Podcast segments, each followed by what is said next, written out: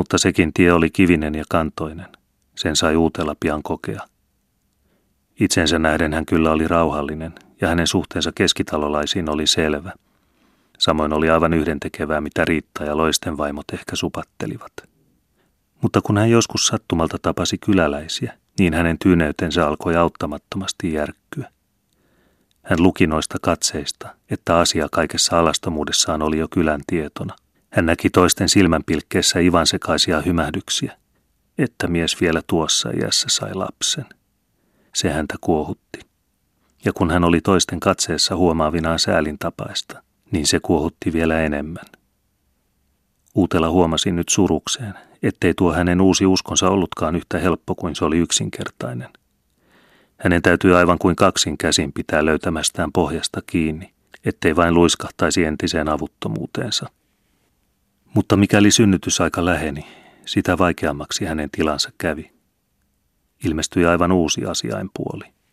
Tuon kaiken pukeutuminen näkyvään, ruumiilliseen muotoon, mikä tähän saakka oli liikkunut ainoastaan ajatuksissa. Se uhkasi tulla hänen eteensä ja vaatia aivan uuteen koetukseen. Mihinkä minä silloin menen, kun se tapahtuu? Kyseli hän tuskaisena. Täällä minä en sinä hetkenä voi olla, en vaikka mikä. Se ajatus kiusasi monet ajat, vaikka hän olisi koettanut kuinka tyyntyä ja vakuuttaa itselleen, ettei se koskenut häntä vähäkään. Silloin keskitalo eräänä päivänä vapautti hänet tuosta painajaisesta. Uutela näki heti, että toisella oli jotain mielessä, vaan että hänen oli vaikea sanoa. Jokohan se nyt siitä, ajatteli Uutela, tuntien itsensä rauhattomasti liikutetuksi. On ajateltu, että jos Manta menisi kaupunkiin, synnytyslaitokseen, sai keskitalo vihdoin sanotuksi.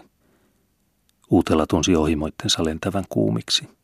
Mitä se minuun kuuluu, hoitakaa asianne, teki hänen mieli huutaa niin, että se samalla olisi ollut vastaus kaikkeen. Mutta hän tuli tuosta onnellisesta käänteestä niin iloiseksi, että hän vastasi kuin asianosainen. Niinkö? Se varmaan on kaikkein parasta. Hän tunsi taas seisovansa jaloillaan. Keskitalo hoiti asian, niin kuin se hänelle kuuluikin. Oli kevätpirteä toukokuun aamupäivä, kun nuorta emäntää lähdettiin viemään asemalle. Keskitalo valmisti he ajajaksi ja vanha emäntä mukaan kaupunkiin saattajaksi. Muilla näytti olevan lähdön kanssa hommaa, mutta uutela puuhaili pellolla niin kuin tavallisesti. Hän äesteli viimeisiä kaurankylvyjä järveen antautuvalla kotipellon rinteellä. Hevoset vetivät vinhasti kevytkulkuista asetta, kuohkea multa kiehui ja poreillisen piikkien välissä. Se kiehunta hyväili ajajan silmää, ja siitä kohosi tuoreen kevätmullan mieluinen tuoksu. Uutella pysäytti hevoset rinteen laella, juuri siinä missä se lähti järvelle päin painumaan. Hän ei jaksanut sitä viekotusta vastustaa, sillä hänen oma mielensäkin oli viehtynyt keväiseksi. Niin kuin rinne oli siiloiten värissyt auringon leikkiessä sen harmaalla harjalla.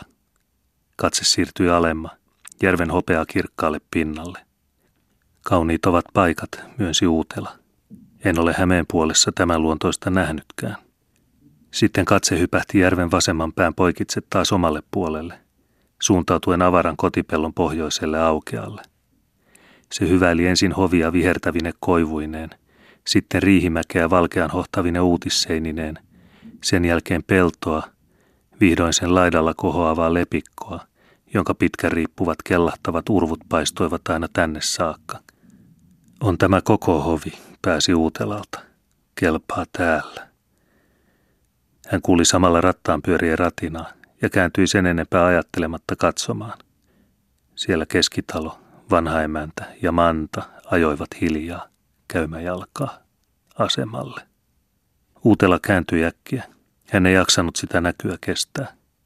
Hän tempasi lujasti ohjaksista ja pakotti hevoset miltei juoksuun.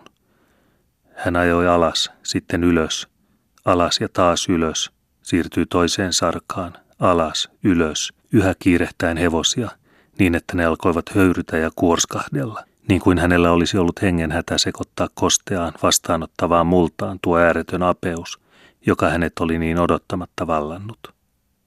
Mutta sitten hänen täytyi pysäyttää. Hän ei olisi voinut ajaa enää askeltakaan eteenpäin. Häntä miltei vapisutti se ajatus, mikä nyt hänen mieleensä lennähti. Kuinkahan monta surua näihin Suomen peltoihin onkaan haudattu. Hän oli joskus ennenkin tuntenut, että maa oli ikään kuin pyhä, suurella vaivalla ja hiellä lunastettu, mutta nyt hänelle selvisi aivan uusi asia.